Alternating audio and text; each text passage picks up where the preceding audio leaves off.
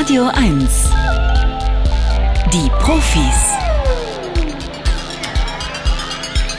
Mit Stefan Karkowski. Schön, dass Sie wieder dabei sind. Schön auch, dass Sie die Profis mitgenommen haben in den Urlaub.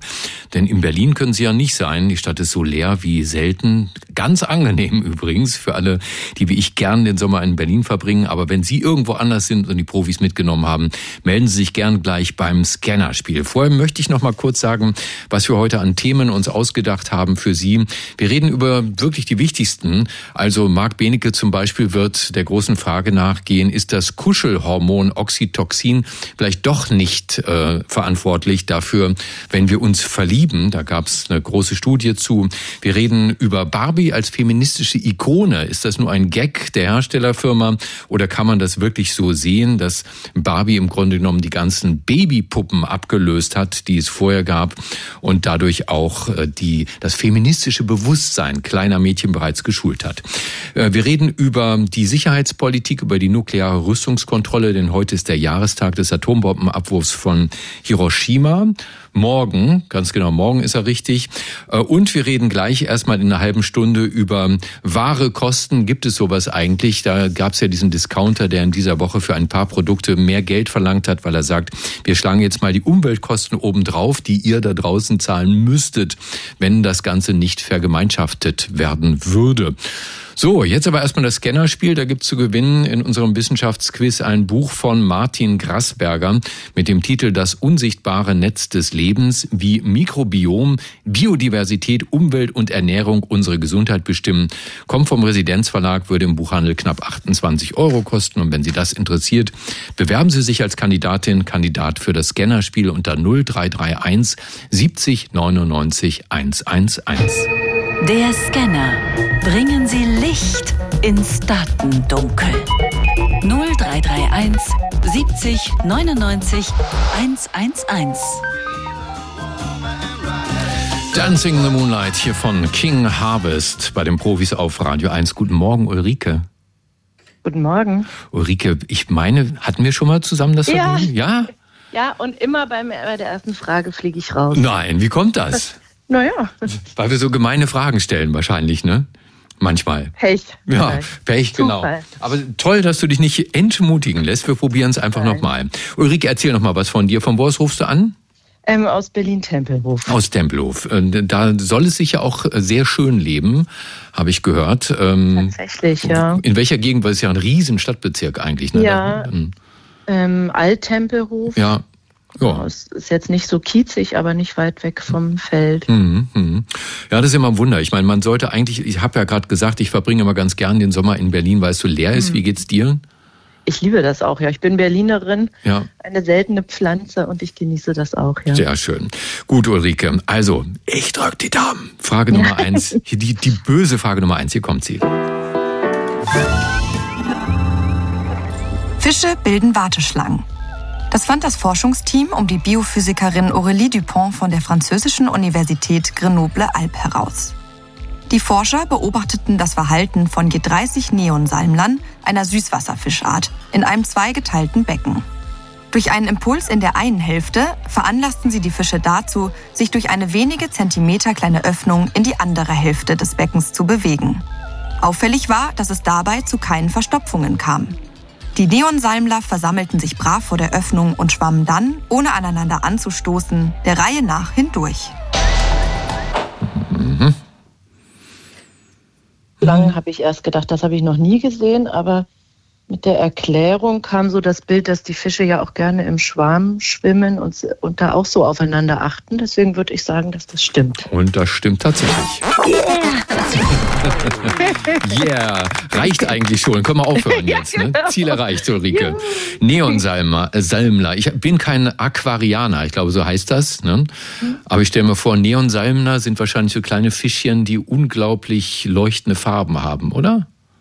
Bestimmt, ja. Bestimmt. Und so ein gepunktetes Muster. Mhm. Okay. Hier kommt Frage Nummer zwei. Zuckermolekül regt Hirnentwicklung von Neugeborenen an. Zu dem Ergebnis kamen Wissenschaftler der Tufts University in Massachusetts. Für die Studie sammelte das Forschungsteam Muttermilch von Frauen aus Mexiko, China und den USA. Sie fanden heraus, dass besonders zu Beginn der Stillzeit eine hohe Konzentration vom Zuckermolekül Myoinositol vorliegt. In dieser Phase entstehen die neuronalen Verbindungen im Gehirn der Neugeborenen. Um die Beziehung zwischen dem Myoinositol und der neuronalen Entwicklung zu untersuchen, behandelte das Team neuronale Zellkulturen und neugeborene Mäuse mit dem Zuckermolekül. Es zeigte sich, dass eine Gabe von Myoinositol sowohl die Größe als auch die Anzahl an neuronalen Verbindungen im neugeborenen Gehirn erhöht bin ganz ehrlich, Ulrike, wenn ich jetzt wie du da draußen einfach zuhören würde, ohne den Text mitzulesen, ich hätte wahrscheinlich nicht wahnsinnig viel verstanden. Könntest du zusammenfassen, was da gesagt wurde? Naja, ein Zuckermolekül, eine Erhöhung des Konzentrats des Zuckermoleküls, vor allen Dingen zu Beginn der Stillzeit, soll neuronale Verbindungen fördern. Ja, naja. Aber Richtig. ob es nun das ist, äh, kann ich nicht sagen. Ich weiß, dass Zucker obligat, also äh, zwingend notwendig ist, um das, damit das Gehirn funktionieren kann. Mhm. Bist du Medizinerin?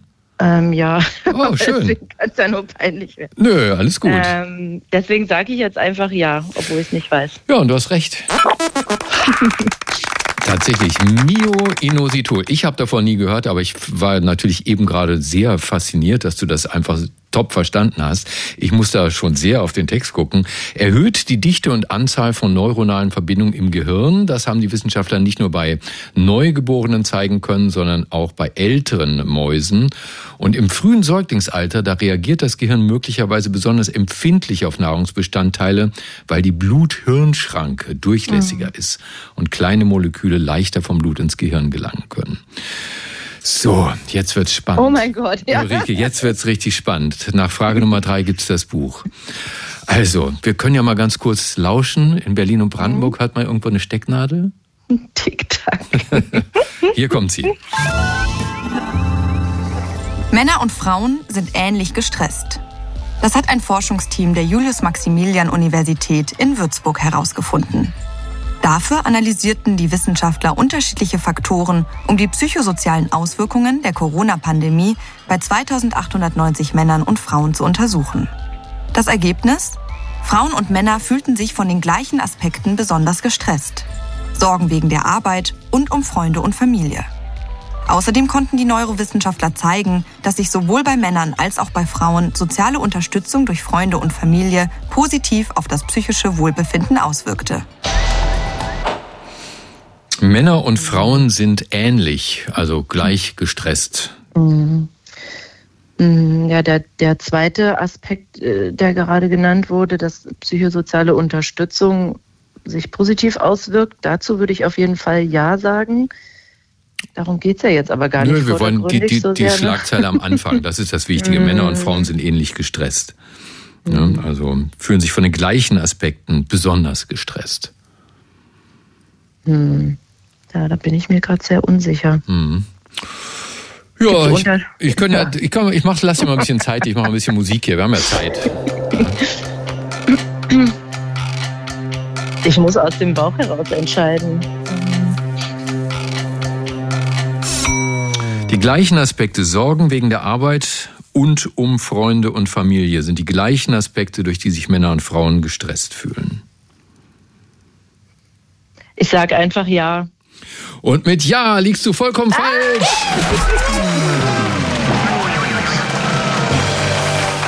Ulrike, nein. Ja. also, aber viel weiter als ich, sonst. aber ich würde mal vermuten, das Bauchgefühl hat dir was anderes gesagt. Du hast dich gegen das Bauchgefühl entschieden. Ja, ich war mir unsicher, aber ich dachte, Männer und Frauen haben unterschiedliche naja, Aufgaben. Ja, ja, ja, nee, das, das ehrt dich ja auch. Aber es ist tatsächlich so, während die Ängste bei Männern vor allem mit dem Arbeitsplatz in Verbindung stehen, sind es bei Frauen eher die Sorgen um Freunde und Familie. Es mhm. gibt Unterschiede zwischen uns. Und außerdem wurde gezeigt, dass Frauen positiv auf die Unterstützung durch Familie und Freunde reagieren. Bei Männern konnte man das nicht nachweisen. Na. Ja, und das steht in Einklang mit traditionellen Geschlechterrollenbildern. Also es ist nicht unbedingt eine mhm. Frage der Biologie natürlich, sondern was aus uns gemacht wird. Ulrike, trotzdem danke fürs Mitspielen. Ja, danke ja. auch. Bis, Gruß nach Tempelhof. Bis zum nächsten Mal. Danke, tschüss. Tschüss, tschüss. Und Stefan ist hier dran. Hallo, Stefan. Ja, hallo. Und Stefan kennt vielleicht die Spielregeln und weiß, dass er jetzt gewonnen hat, weil nämlich der Abräumer in der Leitung bleibt. Stefan, toll, so einfach. Ja, so einfach ist das. Tolles Buch von Martin Grasberger, Das unsichtbare Netz des Lebens, wie Mikrobiom, Biodiversität, Umwelt und Ernährung unsere Gesundheit bestimmen, vom Residenzverlag. 28 Euro im Buchhandel, das gehört jetzt dir.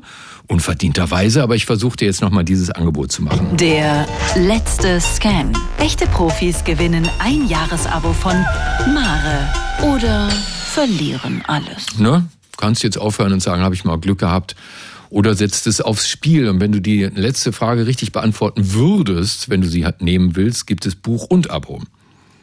Ja, komm, sonst habe ich ja gar nichts gemacht. Hier kommt sie. Kombucha-Tee senkt den Blutzuckerspiegel. Das ist das Ergebnis einer Studie, die Forscher der Georgetown University in Washington, D.C. mit zwölf Diabetes-Typ-2-Patienten durchführten. Dafür teilten sie die Probanden in zwei Gruppen. Für einen Zeitraum von vier Wochen konsumierte die eine Hälfte ein Kombucha-Produkt, während die andere Hälfte ein Placebo erhielt. Anschließend wurde diese Aufteilung weitere vier Wochen getauscht. Die Patienten ermittelten in beiden Behandlungszeiträumen in regelmäßigen Abständen ihren nüchtern Blutzuckerspiegel. Dieser senkte sich in den vier Wochen, in denen sie Kombucha konsumierten, während der Placebo-Einnahme dagegen nicht. Mhm. Das war endlich mal eine einfache Frage, oder Stefan? Kombucha-Tee senkt den Blutzuckerspiegel. Also zumindest den Blutdruck, soweit ich weiß. Also ich schätze mal, dass es auch den Blutzuckerspiegel senkt, ja. Und du meinst, es stimmt, ja? Mhm. Und du hast recht.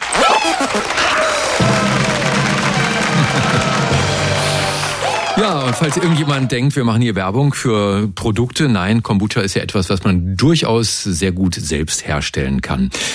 Die Antwort für die senkende Wirkung, die Kombucha auf den Glukosespiegel hat, ziehen die Forscher mehrere Gründe in Betracht. Es könnten chemische Bestandteile sein, die von den Mikroben des fermentierten Getränks gebildet werden, dass die sich positiv auf den Stoffwechsel auswirken. Aber um es genau zu wissen, braucht es noch mehr Forschung. Stefan, herzlichen Glückwunsch. Danke. Äh, in welche, wohin dürfen wir eigentlich das Buch schicken? Wo wohnst du? Genau. Nicht die Adresse jetzt, aber so der Stadtteil oder Brandenburg. Oder? Spandau. Spandau. Das ist Spandau, alles klar. Gut, dann mhm. den Rest der Fragen wir gleich. Deswegen jetzt nicht auflegen. Ne? Schönes Wochenende. Alles klar, Tschüss, tschüss. Danke dir auch. Ciao. Für die Discounterkette Penny lief es diese Woche nicht so richtig gut. Es hagelte nämlich Kritik an einer ungewöhnlichen Werbeaktion. Penny hatte für neun seiner 3000 Produkte ausrechnen lassen, wie teuer sie eigentlich sein müssten, würde man die Umweltkosten bei der Produktion auf den Preis draufschlagen. Ermittelt wurden diese Kosten von Wissenschaftlern wie der Nachhaltigkeitsforscherin Dr. Amelie Michalke vom Institut für Geographie und Geologie der Uni Greifswald. Guten Morgen. Guten Morgen. Sie haben ausgerechnet, Produkte aus Tierhaltung, Käse, Joghurt, Wiener Würstchen müssten erheblich teurer werden, wenn man die Umweltkosten oben drauf schlägt. Veganes dagegen darf bei seinen Preisen bleiben. Wie kommt diese Rechnung zustande? Wir beziehen Daten aus Lebenszyklusanalysen oder Ökobilanzen. Das heißt, wir verfolgen verschiedene Produkte entlang ihres Produktionsweges und ziehen daraus, wie viel Emissionen, Ressourcenverbrauch oder Energieaufwand entsteht. Und diese Emissionen, die wir dann am Ende zusammenrechnen können, die monetarisiert man dann. Das heißt, man setzt einen Preisfaktor hinten auf, der also durch die Emissionen der Gesellschaft entsteht. Und jetzt ist es so, dass tierische Produkte einfach ein bisschen eine komplexere Produktionskette haben. Denn ich muss ja erst Pflanzen erstellen, die ich dann den Tieren füttere und dann leben die Tiere ein bisschen und dann habe ich erst tierische Produkte. Bei pflanzlichen Produkten ist die Kette kürzer und deswegen fallen natürlich auch weniger Emissionen an. Hm. Was ich noch nicht genau verstanden habe, ist, wo entstehen diese Umweltkosten? Also wer begleicht die genau wo? Also derzeit entstehen diese Umweltkosten uns allen, also der gesamten Gesellschaft.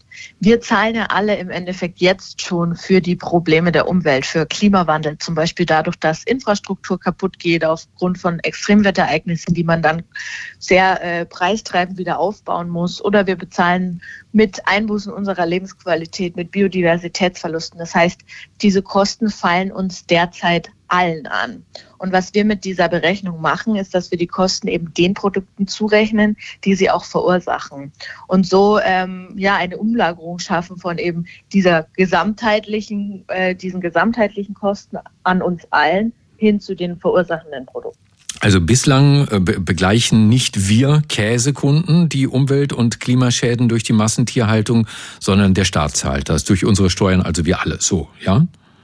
Genau, wir alle durch eben Steuern oder Versicherungsbeiträge oder Wasserrechnungen zum mhm. Beispiel. Äh, aber ist das nicht eigentlich vollkommen okay, damit sich auch Geringverdiener Wurst und Käse leisten können? Das ist die soziale Frage. Ja, ähm, da, die soziale Frage ist eine absolut wichtige und unser Ansinnen ist auch nicht eben zu sagen, morgen sollte alles teurer werden, sondern unser Ansinnen ist zu sagen, man sollte eigentlich das landwirtschaftliche und das Ernährungssystem als Ganzes so umstellen, dass solche Kosten erst gar nicht entstehen. Dass Landwirte zum Beispiel dafür entlohnt werden, wenn sie nachhaltig produzieren und sich eben Nachhaltigkeit einfach grundsätzlich lohnt und lukrativ ist. Aber, aber wenn dann, aber wenn dann alle äh, Ernährungsmittelhersteller wirklich nachhaltig arbeiten würden, so dass quasi die Umweltkosten sinken, dann steigt dadurch doch steigen die Produktionskosten doch dennoch. Am Ende müssten es wir Kunden bezahlen. Das heißt, die Kosten für Bio-Lebensmittel, nachhaltige Lebensmittel sind wahrscheinlich gar nicht weit entfernt von dem, was Sie als wahre Kosten errechnet haben bei nicht nachhaltig produzierten Lebensmitteln, oder? Genau, also es, man kann ja auch den Unterschied schon so sehen, dass nachhaltige Lebensmittel eben geringere Umweltfolgekosten haben. Das heißt, wir sind hier schon näher am Preis. Aber sie sind teurer. Ähm, sie, sie sind derzeit teurer am Markt, ja, weil eben, weil eben Nachhaltigkeit oder weil nachhaltige Prozesse teurer sind. Ich glaube, grundsätzlich müssen wir uns schon der unangenehmen Wahrheit stellen, dass gerade in Deutschland das Preisniveau einfach extrem niedrig ist, auch im Vergleich ähm, zu, zum europäischen Ausland zum Beispiel. Und ähm, dass auch hier LandwirtInnen zum Beispiel ganz extrem drunter leiden, dass es so, ein, so einen wahnsinnigen Preisdruck gibt, auch von Discounterketten. Also da nehme ich die überhaupt nicht aus der Verantwortung. Genau, deswegen hat ja auch der Bauernverband gesagt, äh, dass diese Aktion von Penny, das sei Greenwashing eines Discounters, der sich in der Regel nicht für faire Preise interessiere. Foodwatch hat von einem reinen PR-Gag gesprochen und äh, die Bundesvereinigung der deutschen Ernährungsindustrie sagt, diese Aktion habe zu einer Sozialauswahl an der Kasse geführt. Gutverdiener leisten sich wahre Preise und damit ein gutes Umweltgewissen. Bedürftige Discounterkunden schädigen das Klima durch Billigfleisch und Käse. So hatten Sie das nicht beabsichtigt, diese Wirkung, oder? Also nee, und ähm, ich glaube, es wurde auch viel hier missverstanden und extrem ähm, ja, interpretiert. Also wie gesagt, äh, das ist keine Kritik an irgendwelchen äh, ProduzentInnen oder LandwirtInnen, sondern soll aufzeigen, dass das äh, Ernährungssystem, wie es gerade ist, eben weder nachhaltig für Umwelt, Gesellschaft als auch für Landwirtinnen ist. Von dem her sollte eben diese, dieses Geld aufgewendet werden oder Umweltfolgekosten aufgewendet werden, um eben ähm, Landwirtinnen zu helfen, eine nachhaltige Produktion lukrativ zu machen. Und auch für VerbraucherInnen ähm, zu sagen, eben, es, es sollte eben nachhaltiges Gut nicht Luxusgut sein, sondern das sollte eigentlich die günstigere Alternative sein. Mhm. Ist es zurzeit natürlich noch nicht. Ich nehme an, Sie werden jetzt die Daten dieses äh, quasi Feldversuchs auswerten. Wann können wir damit rechnen, dass da ein Ergebnis bei rauskommt? Ja, also das äh, dauert schon eine Weile, weil solche, weil das natürlich wahnsinnig viele Daten sind. Aber ähm, wir hoffen, dass wir es irgendwie den, im nächsten halben Jahr hinkriegen und vielleicht auch eben sinnvolle politische Maßnahmen versuchen daraus abzuleiten, weil wie gesagt der Preishebel ist vielleicht nicht das einzige, was ähm, was sinnvoll ist und äh, es sollten eben bestimmte Güter nicht zum Luxusgut werden. Und dann würde ich sagen, sprechen wir uns, wenn die Studie fertig ist, einfach nochmal. Dann reden wir nochmal mit der Nachhaltigkeitsforscherin Dr. Amelie Michalke vom Institut für Geografie und Geologie der Uni Greifswald. Frau Michalke, danke, dass Sie bei uns waren, bei den Profis auf Radio 1. Vielen Dank. Schönes Wochenende. Jetzt wird speziell. Wir sprechen über Supraleiter. Supraleiter, wenn ich es richtig verstanden habe, dann sind Supraleiter Materialien, die Strom quasi ohne Widerstand leiten können. Der Strom kommt dann verlustfrei am anderen Ende an und produziert dabei keine Wärme. Bislang geht das nur bei extrem niedrigen Temperaturen oder unter hohem Druck. Ein Forscherteam aus Südkorea behauptet nun, sie hätten einen Supraleiter entwickelt, der ohne Druck und Kälte Kälte funktioniert. Die Studien dazu sind aber bislang nicht von unabhängigen Fachleuten überprüft oder in einem Fachmagazin veröffentlicht worden, weshalb alle Experten zur höchsten Vorsicht raten. Auch der Physiker Professor Dr. Bernhard Keimer, er ist Direktor am Max-Planck-Institut für Festkörperforschung in Stuttgart. Herr Keimer, guten Morgen. Ja, guten Morgen. Zunächst mal pro Seminar. Was ist ein elektrischer Widerstand und warum tritt der bei Supraleitern nicht auf?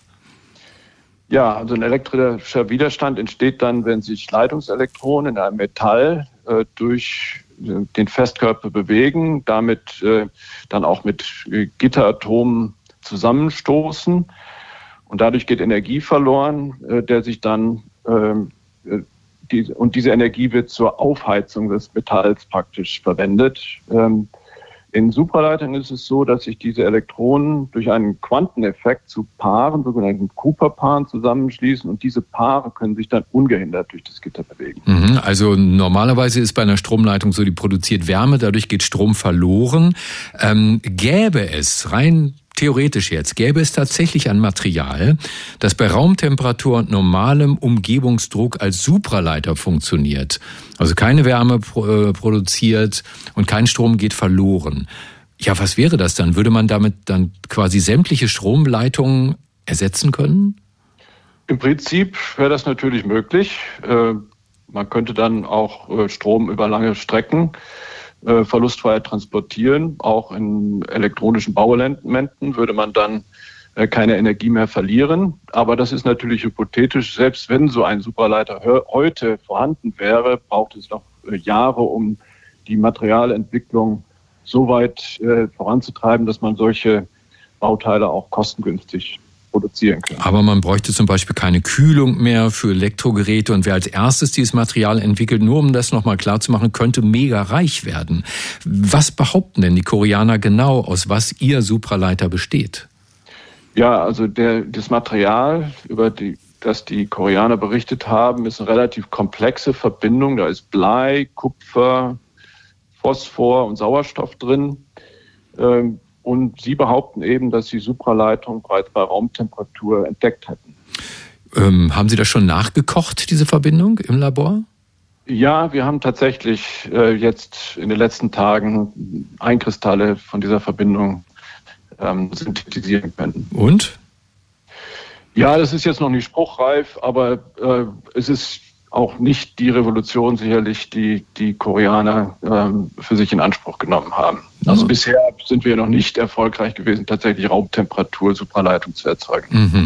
Also die Studie, die Sie sich angeguckt haben, ich habe das auch schon woanders gelesen, ich glaube Zeit Online habe ich es gelesen, da sagen Sie, die Studie mm, ist auch nicht richtig, hält nicht allen wissenschaftlichen Standards stand. Was kritisieren Sie daran? Also zunächst einmal muss man sagen, das haben Sie eingangs schon gesagt, dass die Studie auch noch nicht in äh, Fachmagazin veröffentlicht wurde. Sie wurde nur auf einen Preprint-Server ähm, gestellt. Und äh, ja, es gibt gewisse Mängel an den, an den Daten, die dort gezeigt werden. Unter anderem ist es so, dass die, äh, die Superleitung den Koreanern zufolge bei ungefähr 100 Grad Celsius auftritt, aber man hat oberhalb dieser Temperatur praktisch keine Datenpunkte veröffentlicht. Also das ist äh, ein Mangel, äh, der vielen Wissenschaftlern aufgefallen ist. Aber es gibt noch andere. Also es sind zwei Studien gleichzeitig veröffentlicht worden von, äh, von, von demselben Forscherteam, die sich teilweise äh, widersprechen. Also es sind, äh, es ist nicht wirklich sorgfältig dort gearbeitet worden. Sind das denn weltweit bekannte Forscher? Weil ich nehme mal an, dass alle äh, in dieser doch relativ kleinen Welt von Physikern, die an Supraleitern forschen, sich untereinander kennen, oder? Ja, das ist tatsächlich so, dass dieses Team bisher nicht äh, in Erscheinung getreten ist und mir diese Forscher äh, nicht bekannt sind. Das heißt allerdings nicht unbedingt, dass deren Arbeit äh, minderwertig ist. Ähm, aber wenn die Forscher tatsächlich einen guten Ruf hätten in der Fachwelt, dann würde man diese Behauptung auch ernster nehmen können. Mhm. Also äh, es, ich höre da aber bei Ihnen raus, es ist nicht ganz ausgeschlossen, dass dort eine wissenschaftliche Sensation gelungen sein könnte, richtig? Nein, das ist in unserem Forschungsfeld tatsächlich immer möglich. Also ähm, es spricht auch kein physikalisches Prinzip dagegen, dass man tatsächlich einem komplexen Material Raumtemperatur, Supraleitung erzeugen könnte. Von daher nehmen wir solche Behauptung auch immer ernst. Und diese Legierung, die Sie da im Labor nachgekocht haben, nach äh, dem Vorbild der Koreaner, wäre das ein sehr, sehr teures Material? Das also das, was ich vorher vermutet habe, dass man damit alle Stromleitungen ersetzen kann, die ja bislang meist aus Kupfer sind, dass das sowieso ausgeschlossen wäre?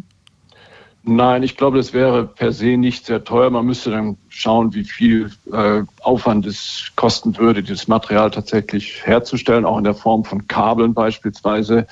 Äh, das ist bisher völlig unbekannt. Was glauben Sie denn, warum die Koreaner diese Ergebnisse jetzt schon veröffentlicht haben und nicht gewartet haben, bis es peer-reviewed ist und von einem Fachmagazin veröffentlicht? Dafür gibt es verschiedene Gründe. Unter anderem ist an diesen äh, Forschungsarbeiten auch eine Firma beteiligt und man erhofft sich eventuell finanzielle Vorteile, wenn man jetzt äh, diese äh, Behauptung aufstellt. Aktien notiert? Äh, also wie die, diese Firma sich genau finanziert, das weiß ich nicht. Aber das äh, ist, ist eine Vermutung. Ansonsten ist es vielleicht einfach äh, ein äh, großer Enthusiasmus, der dahinter steckt, den man aber als, als seriöser Wissenschaftler äh, dämpfen sollte. Das sagt der Physiker Professor Dr. Bernhard Keimer. Er ist Direktor am Max-Planck-Institut für Festkörperforschung in Stuttgart zur Meldung, die wir mit Vorsicht betrachten. Es sei ein Supraleiter entdeckt worden, in Südkorea entwickelt worden, der ohne großen Druck und ohne extreme Kälte funktioniert. Herr Keimer, danke für das Gespräch bei den Profis auf Radio 1. Ja, vielen Dank Ihnen auch. Im Kino, da gibt's gerade spannenden Unterricht in Wissenschaftsgeschichte. Haben Sie hoffentlich schon gesehen, drei Stunden lang Oppenheimer. Sollte man gesehen haben, da sieht man Physiker, die fasziniert sind von ihrer Erfindung, der Atombombe. Wusste ja keiner, was für eine Macht die wirklich hat. Man konnte es ausrechnen, aber das dann zu sehen, ist doch was anderes. Militärs, die sich einreden, die Atombombe habe Millionen Tote verhindert ja, indem sie den Krieg beendet hat. Die Politik, die heute vor genau 60 Jahren gesagt hat, Schluss damit, wir verbieten uns jetzt selbst den Test thermonuklearer Waffen. Und dieser Vertrag, wie es zu dem kam, das soll uns ein Experte verraten für nukleare Abrüstung, der Physiker und Politikwissenschaftler Dr. Moritz Kütt vom Institut für Friedensforschung und Sicherheitspolitik der Uni Hamburg. Herr Kütt, guten Morgen. Morgen, hallo. Es geht um den Vertrag über das Verbot von Kernwaffenversuchen in der Atmosphäre, im Weltraum und unter Wasser. Langer Name. Warum hat man sich so relativ früh nach der Erfindung der Atombombe darauf geeinigt?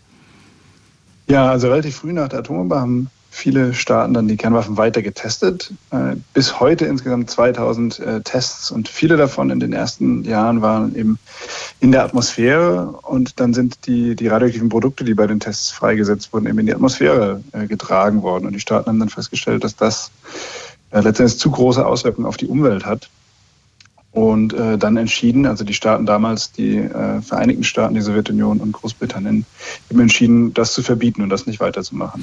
Die Radioaktivität in der Atmosphäre ist also mit jedem Test angestiegen. Aber hätte man da nicht gleich alle Atomtests verbieten müssen, nicht nur die Kernwaffenversuche in der Atmosphäre, im Weltraum und unter Wasser, wie es im Vertrag heißt? Äh, man hätte das machen können. Ähm, die Staaten wollten aber auch weiter testen. Also sie haben gesagt, wir würden gerne weiter Atomwaffen testen und haben eben entschieden, dass das unterirdisch, sag mal, halbwegs sicher zu machen ist. Eben, die haben dann eben weiterhin Tunnel gebohrt oder Löcher äh, gebohrt und dort unten die Atomwaffen gezündet und das so abgedichtet, dass die radioaktive Strahlung erstmal dort eingeschlossen blieb. Ähm, und das haben sie sich weiter erlaubt. Ein weiterer Grund, warum sie es nicht sofort verbieten konnten, war, dass äh, sie gesagt haben, wir können das gar nicht nachweisen. Also ein Test in der Atmosphäre, den sieht man ja aus dem All, so einen unterirdischen Test, der wirkt wie ein kleines Erdbeben. Äh, und diese kleinen Erdbeben hätte man damals zumindest noch nicht messen können. Mhm. Nicht alle Atommächte sind dem Vertrag heute vor 60 Jahren und danach beigetreten. China zum Beispiel nicht, aber auch Frankreich nicht. Was war mit denen? Haben die weiter Kernwaffen getestet in der Atmosphäre, im Weltraum und unter Wasser? Ja, genau. Also China und Frankreich sind eben nicht sofort beigetreten. Wir haben sich überlegt, sie brauchen sozusagen noch diese Tests in der Atmosphäre. Äh, Frankreich hat den letzten 1974 äh, durchgeführt und China 1980, zumindest in der Atmosphäre. Und die anderen Staaten, die also das Abkommen ratifiziert hatten, haben die sich alle über die ganzen 60 Jahre dran gehalten? Ja, also die äh, Vereinigten Staaten, Sowjetunion, äh, Großbritannien haben von da an nur noch unterirdische Tests durchgeführt. Ähm, und auch die Länder, die später dazukommen, also Indien, Pakistan äh, und Nordkorea, die Atomtests durchgeführt haben äh, in den 90ern und in den 2000ern, die haben die auch alle dann unterirdisch durchgeführt. Mhm, aber Nordkorea hat den Vertrag nicht unterschrieben, oder? Äh, nee, aber die haben trotzdem sozusagen ihre Tests unterirdisch durchgeführt. Mhm. Ähm, wie geht's jetzt weiter? Äh, es ist da nicht auch noch ein Vertrag, schon seit vielen Jahrzehnten wird der nicht verhandelt, bei dem es wirklich um die Ächtung aller Atomwaffentests geht? Ja, es, äh, es gibt diesen Vertrag. Das ist der, der umfassende Teststoppvertrag. Der äh, wurde 1995 verhandelt und der ist aber noch nicht in Kraft getreten, da äh, viele wichtige Staaten noch fehlen. Also sie haben sich so eine Liste gemacht mit 44 Staaten, wo sie gesagt haben, die müssen alle beitreten. Im Prinzip Staaten, die irgendwann mal äh, Kernenergie, Kernkraftwerke hatten und damit auch Kernwaffen vielleicht sich entwickeln können. Und die wichtigsten Staaten, die fehlen, sind äh, die Vereinigten Staaten und China. Äh, darüber hinaus Ägypten, Iran und Israel, äh, eben auch äh, Nordkorea, Indien und Pakistan. Aber sozusagen, ähm, ja, genau, also es fehlen eben diese Staaten und solange die nicht beitreten, tritt der Vertrag nicht in Kraft. Aber es gibt natürlich auch immer noch sehr, sehr viele Atomwaffen auf der Welt. Wie wahrscheinlich ist es denn, dass die Welt doch noch durch Atomwaffen ausgelöscht wird, weil vielleicht ein Fehlalarm dem künftigen US-Präsidenten Donald Trump signalisiert, jetzt hast du nur noch eine Minute Zeit, um dich zu entscheiden, Russland greift an? Ähm, ja, also die Wahrscheinlichkeit ist auf jeden Fall nicht null. Das, das äh, was immer äh, zu berichten gibt, sie genau zu messen, ist schwierig. Haben aber eben einen Versuch gemacht, wo wir tatsächlich Leuten mit Virtual Reality Brillen, diese 3D-Brillen, quasi vorgespielt haben, sie wären US-Präsident und es gäbe einen russischen Angriff. Und ähm, nach diesem russischen Angriff haben wir dann die Entscheidungsoptionen, die der US-Präsident äh, in Realität auch hätte, vorgelegt und die Leute sich dann entscheiden lassen. Wir sind noch nicht ganz fertig mit der Forschung. Wir arbeiten sozusagen noch an der endgültigen Veröffentlichung, äh, die eben dann ja auch noch äh, peer-reviewed werden muss. Das haben wir vorhin bei Ihnen schon gehört. Mhm. Und ähm, aber so die, die ersten Ergebnisse, von denen wir äh, ja, zumindest sagen, dass sie vermutlich soweit valide sind, ist, dass die meisten Personen dann zu einer Eskalation greifen. Die greifen zu einem Gegenschlag und der Gegenschlag ist eigentlich schlimmer als der ursprünglich vermutete Angriff. Äh, und das haben wir durchgeführt, bevor der Ukraine-Krieg begonnen hat. Also sozusagen noch in der Situation, wo die Menschen noch sagen wir mal, ein bisschen entspannter waren. Das äh, ist jetzt vielleicht sogar noch schlimmer. Das ist natürlich beunruhigend. Es bleibt also die Gefahr durch Atomwaffen weltweit. Gesprochen haben wir anlässlich des 60. Jahrestages des Vertrages über das Verbot von Kernwaffenversuchen in der Atmosphäre, im Weltraum und unter Wasser mit dem Physiker und Politikwissenschaftler Dr. Moritz Kütt von der Uni Hamburg. Herr Kütt, danke, dass Sie bei uns waren bei den Profis ja. auf Radio 1. Vielen Dank. Einen schönen Tag. Ihnen auch schönes Wochenende. Ich würde mal sagen, man kann die Welt aufteilen in romantische Naturen und nicht so romantische. Die romantischen unter uns, die denken, Liebe, das ist etwas, was den ganzen Körper ergreift, was, wofür es irgendwie ein was Unerklärbares, halt irgendwie, das ist da und es gibt die Nicht-Romantiker, die sagen, nee, pass auf, du, bei Liebe ist halt einfach so, da kommt dann dieses Hormon, wird ausgeschüttet, das hat den und den Grund und dieses Hormon bestimmt dein ganzes Denken und auf einmal bist du wirklich blöd im Kopf, blind vor Liebe, was auch immer. Es gab eine ganze lange Zeit, kann mich gut daran erinnern, da hat man äh, das, ein, einen Stoff namens Phenylethylamin verantwortlich gemacht für die Liebe, ein Hormon der, mit der Abkürzung PEA. Da hieß es immer, PEA ist das Liebeshormon. Dann wurde es abgelöst durch Oxytocin. Äh, da hat ein Forscher herausgefunden, nein, Oxytocin, das sei das Bindungshormon schlechthin zwischen Mutter und Kind zum Beispiel und deshalb auch für die Liebe verantwortlich. Und jetzt sagt ein US-amerikanisches Forschungsteam, nee, Oxytocin allein ist es auch nicht. Und diese Studie haben wir einem Mann vorgelegt, der sich gut auskennt mit der Liebe, einem Wissenschaftler der Liebe.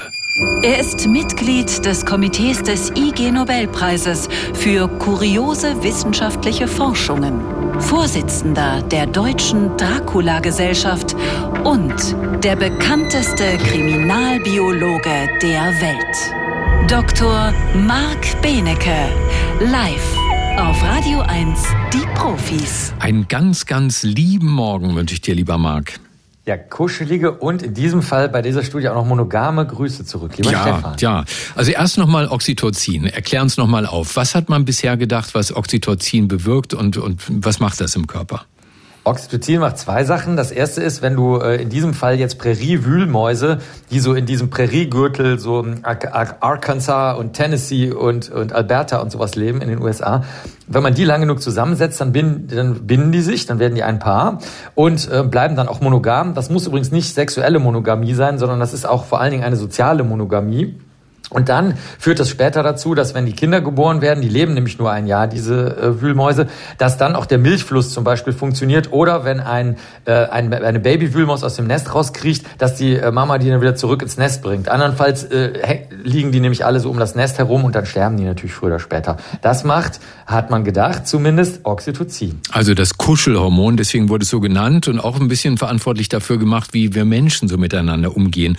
Und diese neue Studie, was hat die gezeigt? Ja, die ist jetzt äh, ganz, ganz äh, crisp. Die ist nämlich mit CRISPR gemacht, der Technik, die in den Profis sicher schon sehr, sehr oft eine Rolle gespielt hat. Die aller, allerneueste Methode, wie du ähm, Nullmutationen erzeugen kannst. Das heißt, äh, du kannst wirklich äh, ein, aus einer einzelnen Zelle des Lebewesens, woraus dann ein komplettes Lebewesen entsteht, da kannst du äh, ganz gezielt rausschneiden, was du möchtest oder auch reinschneiden. Und hier haben sie rausgeschnitten die, die, die Empfangseinheit, also wenn man so will, die Antenne, nicht die Sende, sondern die Empfangsantenne für Oxytocin. Das ist ziemlich äh, crazy, weil eigentlich alle wirklich gedacht haben, dass mit dem Oxytocin ist geklärt, so wie du das schon geschildert hast. Also warum die das überhaupt gemacht haben, da in der University of California, also Berkeley in San Francisco, weiß kein Mensch. Es ist sehr, es ist wirklich sehr mutig. Es wurde auch da nicht so gut veröffentlicht hinterher, weil, weil das total äh, so ist, als ob du was behauptest, was nicht sein kann. Ja, also Radio 1 gibt's gar nicht oder so, ne? Oder auch die, während die, die Sendung läuft. Die Erde ist rund oder sowas. Ja, genau. Und dann haben die es gemacht. Und ähm, haben dann den ähm, bereits verpaarten Mäusen, also jeweils einer dieser verpaarten Mäuse, die Möglichkeit gegeben, wenn entweder der, nee, nicht entweder, sondern wenn immer der echte Partner angekettet oder hinter einem Gitter war oder eine andere Maus, die sie nicht kannten, eine Wühlmaus, die eben auch angekettet oder hinter einem Gitter war. Ob sie damit kuscheln wollten, wenn sie angekettet war, ging das. Oder wenn sie hinter der Mauer war, ob sie sich in der Nähe einfach aufgehalten hat und was sie dann da gemacht hat. Und oder ob sie zu der anderen Maus aggressiv war und die also dann äh, mit, mit negativen Gefühlen äh, besetzt hat. Und da stellte sich raus, dass Oxytocin überhaupt nicht notwendig ist. Und zwar jetzt sicher bewiesen, weil die Empfangs-, die Andockstation für das Oxytocin überhaupt nicht da ist. Und da hätte man sich vielleicht noch das zurechtreden können und sagen können, ja gut, dann können die halt Paare auch irgendwie anders bilden ohne das Oxytocin und äh, bilden diese Monogamie und die Paarbindung. Aber das, das eigentlich noch verblüffendere ist, da das Oxytocin ja dafür zuständig ist, dass die Milch einschießt und die äh, Jugendlichen oder, oder die sehr kindlichen Babys da ernährt werden können, ähm, hat man sich das auch angeschaut und festgestellt, dass die auch dazu in der Lage sind, zwar eingeschränkt, aber immer noch so, dass Nachkommen entstehen, Nachkommen aufzuziehen. Und das ist jetzt wirklich endgültig total verrückt. Besonders wenn man, wie du das schon angedeutet hast, das auf jetzt andere Lebewesen übertragen will. Das geht nämlich gar nicht. Bei Mäusen ist es nämlich so, wenn die nicht diese Oxytocin-Antenne haben, dann äh, gibt es überhaupt keinen Nachwuchs. Also dann sterben alle Tiere. Und bei Menschen ist es so, dass es zum Beispiel beim Orgasmus ausgeschüttet wird. Aber auch da sieht man schon, es gibt ja eine soziale Paarbindung, eine sexuelle Monogamie, es gibt Polygamie, es gibt alles Mögliche. Also ich denke, äh, den Kollegen ist es äh, da in San Francisco und Berkeley wirklich gelungen, ein Fass komplett neu aufzumachen. Und ähm, wie du schon sagtest, vielleicht gewinnt dann doch wieder die romantische, ätherische, poetische Liebe und es ist nicht alles immer nur auf Hormone und einzelne ähm, Stoffe und Bindungsregionen im Körper herabgeschraubt. Ach schön, ich sehe jetzt überall so ganz viele kleine Herzchen vor mir, lieber Marc. danke, auch. danke. Tschüss. Tschüss. Das war Dr. Marc Benecke, live auf Radio 1, die Profis. Sie wissen wahrscheinlich schon, Pink is beautiful, ja, und angeblich ausverkauft, weil der Barbie-Film so viel Farbe verbraucht hat. Das war natürlich nur ein Gag der Produktionsdesignerin, aber viele haben es geglaubt. Pink wird weltweit knapp, weil Barbie die Kinoleinwände pink färbt. Ich fand den Film gut, erstaunlich reflektiert, angenehm selbstironisch. Aber bei einer Sache, da möchte ich lieber nochmal nachfragen, kann man jetzt Barbie wirklich als feministische Ikone feiern oder war auch das nur ein Gag. Helfen bei der Antwort soll mir die Medienwissenschaftlerin Professor Dr. Joan Christine Bleicher vom Institut für Medien und Kommunikation der Uni Hamburg. Frau Bleicher, guten Morgen. Guten Morgen. Diese Eingangsszene allein, ja, man sieht Mädchen mit Babypuppen spielen und die Erzählerin erklärt uns, das würde sie auf die klassische Mutterrolle vorbereiten. Böse. Dann kommt Barbie, ja, eine Erwachsene, eine erwachsene Puppe, die man nicht füttern muss, nicht windeln, die nicht weint, die kein Fläschchen braucht. Und wir erfahren, Barbie-Mädchen entwickeln sich zu selbstbewussteren Frauen. Gut. Wie viel Wahrheit steckt in dieser Gleichung? Naja, also ganz so einfach ist es nicht, weil Barbie muss ja erstmal selbst eine Heldinnenreise durchlaufen, bevor sie lernt, äh, selbstbewusst und selbstbestimmt zu leben. Und ich glaube, das macht den Film so interessant, dass er erst Stereotypen aufgreift, übertreibt, dann schrittweise kritisiert und auflöst. Und insofern ist es natürlich ein ganz wichtiger Beitrag zum Feminismus innerhalb populärer Filme. Sie reden über den Film. Lassen Sie uns über die Realität reden. Wie viel Unheil für kleine Mädchenseelen steckt wirklich in Babypuppen? Naja, Puppen generell sind ja etwas problematisch, äh, weil der Film ja auch deutlich macht, und die ganze Warenproduktion deutlich macht, dass hier mit den Puppen immer wieder bestimmte äh, Muster, weibliche Rollenmuster verknüpft werden. Und das macht es dann natürlich äh, für Kinder schwierig, äh, davon abweichende Identitätsmodelle zu entwickeln. Heißt es dann umgekehrt, dass von der Barbie, die ja kein Baby ist, die nicht versorgt werden muss, die eine selbstbewusste, schöne junge Frau ist, dass von der Empowerment ausgehen kann? Das fand ich sehr schön an dem Film, dass in der Barbie-Welt dort sehr viele Frauenrollen versteckt waren. Und Mattel hat es ja geschafft, quasi seine ganze Produktpalette an Barbie-Puppen in diesen Film zu integrieren. Und verschiedene Puppen haben hier verschiedene Rollenmuster verkörpert. Und das macht es natürlich breiter. Sie ist ja die stereotype Barbie, die normale Barbie. Aber es gab noch weitere Rollenmuster äh, bis hin zur Nobelpreisträgerin oder Präsidenten Barbie, die hier präsentiert wurden. Und diese Vielzahl an Rollenmustern äh, macht das natürlich äh, deutlich einfacher, auch verschiedene Identitätsmodelle zu vermitteln. Nun ist Barbie ja eine Frau ohne Vagina. Das wird sie auch nicht müde im Film zu betonen. Ja, äh, habe mich dann schon ein bisschen gewundert. Der Film ist, glaube ich, frei ab sechs oder so.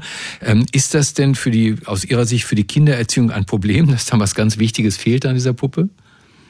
Ja, am Ende geht sie ja zur Gynäkologin. Also insofern äh, verändert sich Spoiler-Alarm. Spoiler-Alarm, tut hm. mir leid, aber äh, trotzdem, äh, äh, ich glaube, dass äh, den Kindern an den Puppen da nichts fehlt, aber natürlich, das macht der Film ja auch deutlich, dass Kinder sehr unterschiedlich mit den Puppen spielen. Und äh, insofern ist da immer unterschiedlich was genau an der jeweiligen Puppe für sie interessant ist. Was ist mit Barbies Rollenverständnis? Wie haben Sie das gesehen? Also klar, Barbie ist schön, sie ist schlank, sie hat tolle Haare, sie hat einen super toll aussehenden Freund namens Ken, ah, Ryan Gosling. Sie konsumiert gern und sie ist bis zu dieser kleinen Disruption im Film auch nie wirklich schlecht gelaunt oder deprimiert. Ist das ein Rollenvorbild für kleine Mädchen? Äh, ich glaube, genau diese äh, Utopie wird ja in dem Film schrittweise zerstört. Es ist ja eine Konsumwelt. Konsum macht glücklich. Es besteht nur aus Oberfläche, nur aus Plastik. Der arme Ken muss ja beim Surfen leiden, weil auch die Wellen aus Plastik sind. Äh, und das wird ja nun genau äh, zerstört schrittweise. Äh, auch gerade dieser Kontrast reale Welt und Barbie-Welt macht ja deutlich, dass das wirklich eine Kunstwelt ist und ein künstliches Lebensmodell, was mit der Realität nichts zu tun hat. Also Ihre Abschlussbewertung für Barbie, den Film, ist das ein feministischer Film? Äh, der Film kombiniert auf wunderbare Art und Weise populäres Kino mit feministischen Botschaften. Und äh, insofern finde ich den durchaus gelungen und gerade in der Ironie und den vielfältigen Zitaten, die dieser Film enthält, äh, natürlich auch äh, sehr unterhaltsam. Sagt die Medienwissenschaftlerin Professor Dr. Joan Christine Bleicher vom Institut für Medien und Kommunikation der Uni Hamburg. Frau Bleicher, herzlichen Dank, dass Sie bei uns waren bei den Profis auf Radio ja. 1. Oder wie es im Film heißt, Bye Barbie. Bye Ken. Radio 1. Marias Haushaltstipps. Kaffeekannen, die innen belegt sind, reinigt man mit Zitronenviertel. Einfach in die Kanne geben, heißes Wasser drauf und über Nacht stehen lassen. Anschließend dann ausspülen. Radio 1 Die Profis mit Stefan Karkowski.